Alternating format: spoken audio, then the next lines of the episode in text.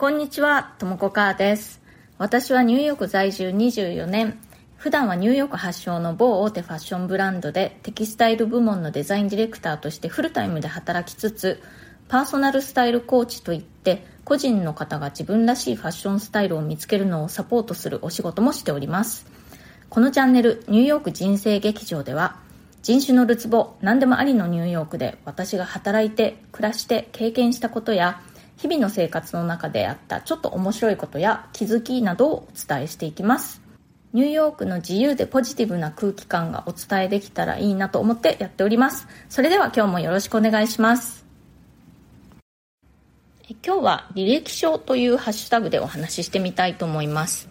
私はフルタイムで働いている会社の方で採用を担当することもしばしばあるわけなんですがまず面接に入る前に最初履歴書を見てあと私はあのデザインの仕事をしてますので履歴書とあとは作品のサンプルですね、まあ、いわゆるポートフォリオってやつですけれどもそれを見て実際に会って話をしてみたいかどうかっていうのを決めるわけです。でポートフォリオに関してなんですけれども今はあの自分のウェブサイトを持っているデザイナーもたくさんいますしそうじゃなくてもメールでねその作品を送ってもらったりっていうことができるわけなんですけれども私がデザインの仕事を始めた二十数年前はまずは履歴書だけを送ってでその後で実際に面接する時にその現物のポートフォリオというのを持って行ってその場で見てもらうという感じでしたねでまあその履歴書なんですけれども英語だとレジュメって言いますけれども、日本のものとはかなり違います。まず何が違うかというと、顔写真がありません。あと、生年月日も書くところがありません。なので、名前によっては、実際に会う前はね、男性か女性かすらもわからないっていうこともあります。まあ実際にはですね、私が面接する前に人事部の方で候補者と会ってまあ、面接するに値する人物かどうかっていうのを、まあ、チェックしているので、まあ、男性か女性かっていうのは、まあ、わかるんですけれども、もしね、履歴書だけを見たら、名前によってはですね、男性なのか女性なのかわからないってことがあります。それから、生年月日も書いていないので、年齢もですね、まあ、大体のその職歴とかね、あの学校を卒業した年度なんかを見て、大体何歳ぐらいかなっていうのは想像がつくんですけれども、そもそもみんなあの学校に入ったり卒業したりあとは仕事を始めたりっていうのが何歳の時には大体こうするっていうのが結構バラバラなので、まあ、あんまりねはっきりとはわからない感じです、まあ、職歴がね1990年代から始まってたりすると、まあ、最低でも40代にはなっているだろうと推測したり職歴が10年ぐらいだと30代ぐらいなのかなと想像したりするんですけれども、まあ、もしかしたらね、20代半ばになってから大学に進学して、まあ、それから30近くになってから就職してっていうことだと、まあ、40歳近いのかもしれない。まあ、そんな感じでね、年齢に関しては推測の域を出ないという感じだし、はっきりさせる必要もないという感じです。履歴書の形式フォーマットも特にこう決まったものっていうのはないので、まあ、それぞれ特にねデザイナーの場合なんかだとそのセンスのいいレイアウトかどうかっていうこともすごく大事だと思うので工夫してみんな書くわけなんですけれども内容で大事なのは学歴その仕事にね関係あるような勉強をちゃんとあの学校でしてきたかどういう degree を持っているかあとは職歴ですね。どこの会社でどのくらいの期間、どのポジションでどんな仕事をしたのかっていうのを、まあ、簡潔かつ、まあ、そこは重要なアピールポイントですから、ちゃんと書くわけです。学校を卒業したての人なんかだと、そこに書くことがあんまりないんですけれども、頑張って何かこう書かないと、あの、見見栄えのいい履歴書にならないので、だからアルバイトでの経験だったりとか、あとはインターンシップでの経験なんかを書いたりします。それもあんまりない場合は、こう、こういうボランティア活動をしたとかそういうことも書いたりする人もいますね。その若い職歴とかがあんまりない人の場合ですね。それから仕事に関係してどんな技術が使えるのかということも書きます。まあ、デザイナーの場合だとこう手で描くハンドスケッチができるとかフォトショップとイラストレーターができますとかそういうことですね仕事に関係した資格を持っている場合はそれも書くといいかと思いますけれどもデザイナーの場合は特にこう資格ってないので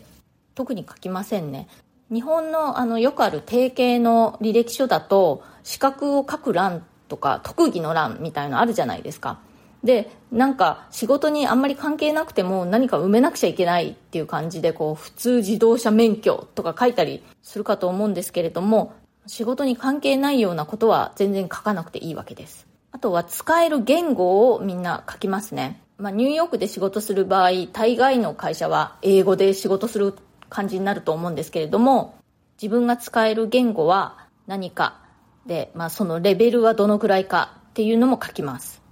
デザイナーの仕事をしていてそんなに英語以外の外国語が必要になるってことはないと思うんですけれども、まあ、人によってはね、イタリアの工場と直接話ができますとか、中国の工場と直接話ができますとか、そういう第二カ国語ができるっていうのは、まあ、必須ではないですけれども、まあ、書くと割とプラスかなと。そんな感じですね。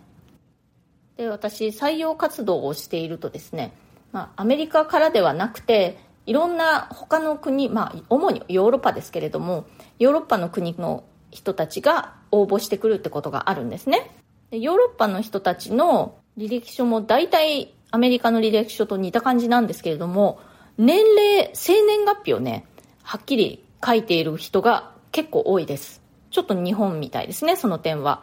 でも写真がないのはアメリカと一緒です。私はニューヨークでもう二十何年も仕事しているわけなんですけれども、アメリカのカルチャーでいいなと思うことの一つに人生設計がねあんまりこう年齢でくっきり横並びじゃないっていうことがあります、まあ、大体何歳で、まあね、あの小学校入ってで高校に入ってとか大学入ってみたいなそういうのはあるんですけれどもそんなに日本みたいにねきっちりほぼ全員が同じ年齢で小学校に入って卒業して中学校に入って卒業してっていう感じではないわけなんです。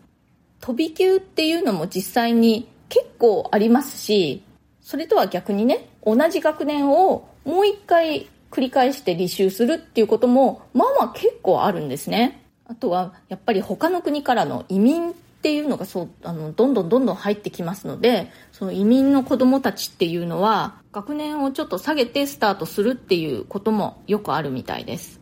まあ、日本の場合だと、まあ、大学にはね浪人して入るっていう人もまあ結構いるので同じ学年でも、まあ、浪人したりとか留年っていう人も結構まあまあいるかと思うので同じ学年であっても年齢がちょっとね何歳かばらけているってことはあるかと思うんですけれどもアメリカの場合は本当にもう小中学校高校ぐらいでも結構年齢が同じ学年内で多少ばらけていたりします。私の夫の高校の同級生とかもねなんか年が結構ばらけてるんですよね。でもそういうことが割と普通なのでみんなもそれを変だと思ったりとかまあその自分が学年を遅らすことを引け目に感じたりとかそういうこともないみたいです。高校卒業してからもすぐに大学に進学しないで少し何をしたいかこうちょっと考える時間を持ちたいっていう人がいたりとかあとは大学を卒業した後もすぐに就職するんではなくて自分のやりたいことを探すために旅に出るみたいな人もいますしで旅に出た後で帰ってきて就職してでその後でやっぱりちょっと方向転換をしたいなと思ってちょっと違う分野の大学院に入学し直してそこからまた就職するみたいな人生を送る人もそんなに珍しくはありません。だから会社にアシスタントとしてね、まあ、あの新人っていう感じで採用された人の中にももう30歳近かったりするような人なんかも割といますね。でまあ私自身もその口ですし、まあね、私も一回日本で働いて辞めてでまた学校に行き直してキャリアチェンジをしてっていう感じでデザイナーになったので一番下っ端のアシスタントデザイナーとして働き始めた時ってもう28もう29歳に近いような時でしたで今そう採用する側としてねそういう紆余曲折を経てちょっとだけ年齢高めで入社してくるような人たちって結構ね、やっぱり大人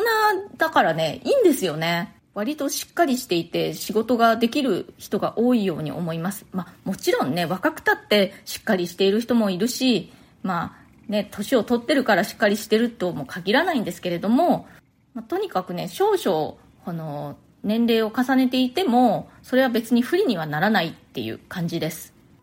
まあ、とにかくですね、このアメリカ人のこの年齢であんまりこう区切りすぎないで、年齢で横並びっていう感じじゃなくて、自由に自分の人生設計をするっていうのはすごくいいなと思います。これねあのアメリカ人って今言いましたけれどもアメリカだけじゃなくてヨーロッパの人たちも割とそうなのかなと、まあ、私が関わり合いのある人たちのことを見ていてですけれどもそういうふうに思います。はい今日もまたコメントをご紹介させていただきたいと思います。TM さんいつもありがとうございます。えっ、と、朝方生活がもてはやされている世の中だけれどもっていう回にコメントいただきました。えー、私の場合はどうなんだろうと考えてみました。おそらく朝方っぽいです。ですが30代の頃、仕事で残業が頻繁にありました。当然朝は起きるのに苦労しました。いろいろ考えて、そうだ、コーヒーが好きなので朝家でコーヒーは飲まず、最寄りのカフェで本を読みながらコーヒーを飲んでから勤務をしました。非日常的な時間が毎朝ある結果、多少のことでイライラしなくて、なんと次の日の朝も楽しみになっていました。ニューヨークの落ち着いたカフェでオーガニックの紅茶も効果があるかもしれません。ありがとうございます。ということで、朝方の人はいいですよね。やっぱりこう、朝方が奨励されているし、朝方の人に優しい感じで、世の中はね、時間がこう設定されてるなと思うので、うん、朝方の人はいいなと思います。でオーガニックの紅茶はで私は家で飲んでおります。毎朝、まあ、今はね私はリモートワークですのでま朝家に家から、まあ、出勤というのはないのでずっと家にいるんですけれども朝はね紅茶を飲んでおります。えっと、それから通勤費に関してもコメントくださいました。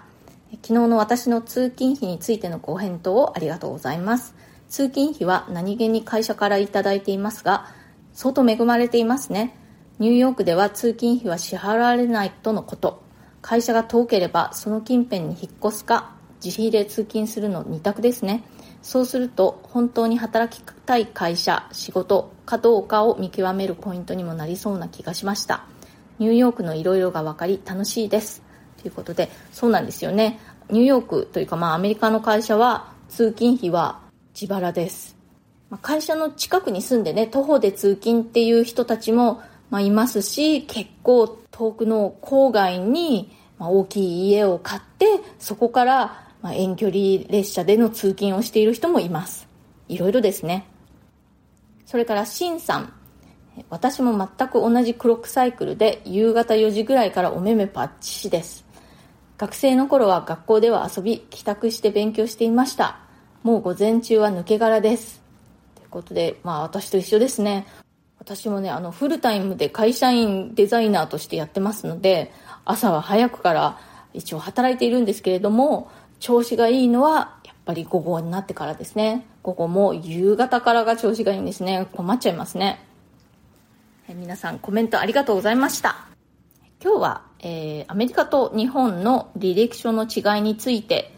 それからアメリカの年齢でくっきり横並びではないキャリア設計まあ、キャリアだけじゃなくて学校なんかもそうですけれども、まあ、それぞれのペースで進学したり就職したりするのがいいなと思うというお話をしました。日本ってすっごく年齢コンシャスな社会だと思うんですね。私自身は大学を卒業して就職するまではまあずっとトントントントンと、まあ、休むことなくやってきたわけなんですけれども、まあ、みんながそうやって横並びでいなければちょっとこう居心地悪く感じてしまうような社会っていうのはちょっと息苦しいのかなと。ちょっとね、やっぱり立ち止まって考えたい時だってあるじゃないですか。とかこう引き返したいと思う時とかね、遠回りをしてしまう時とかね、いろいろあるじゃないですか。みんながそういうのをこう自由に決めることができる社会の方が、まあ、人間に優しい社会なのかなと。日本もそういう風にね、なっていくといいなと願っています。今日のニューヨーク人生劇場いかがだったでしょうか？気に入ってくださったら、それから私の話をまた聞いてみてもいいかなと思ってくださったら、ぜひチャンネルのフォローをよろしくお願いします。それから質問やリクエスト、相談も受け付けていますので、コメント欄からか、または私のプロフィールのところに質問できるリンクを貼っていますので、匿名でも OK ですので、ぜひ送ってください。ニューヨークのこと、ファッションのこと、デザイナーとしての生活のこと、海外で暮らすこと、海外で働くこと、キャリアチェンジのこと、その他、まあ、それ以外でも何でもいいですよ。私にお答えできそうなことであれば、この放送を通じてお返事していきたいと思います。今日も最後まで聞いてくださってありがとうございました。それではまた次回、ともこかーでした。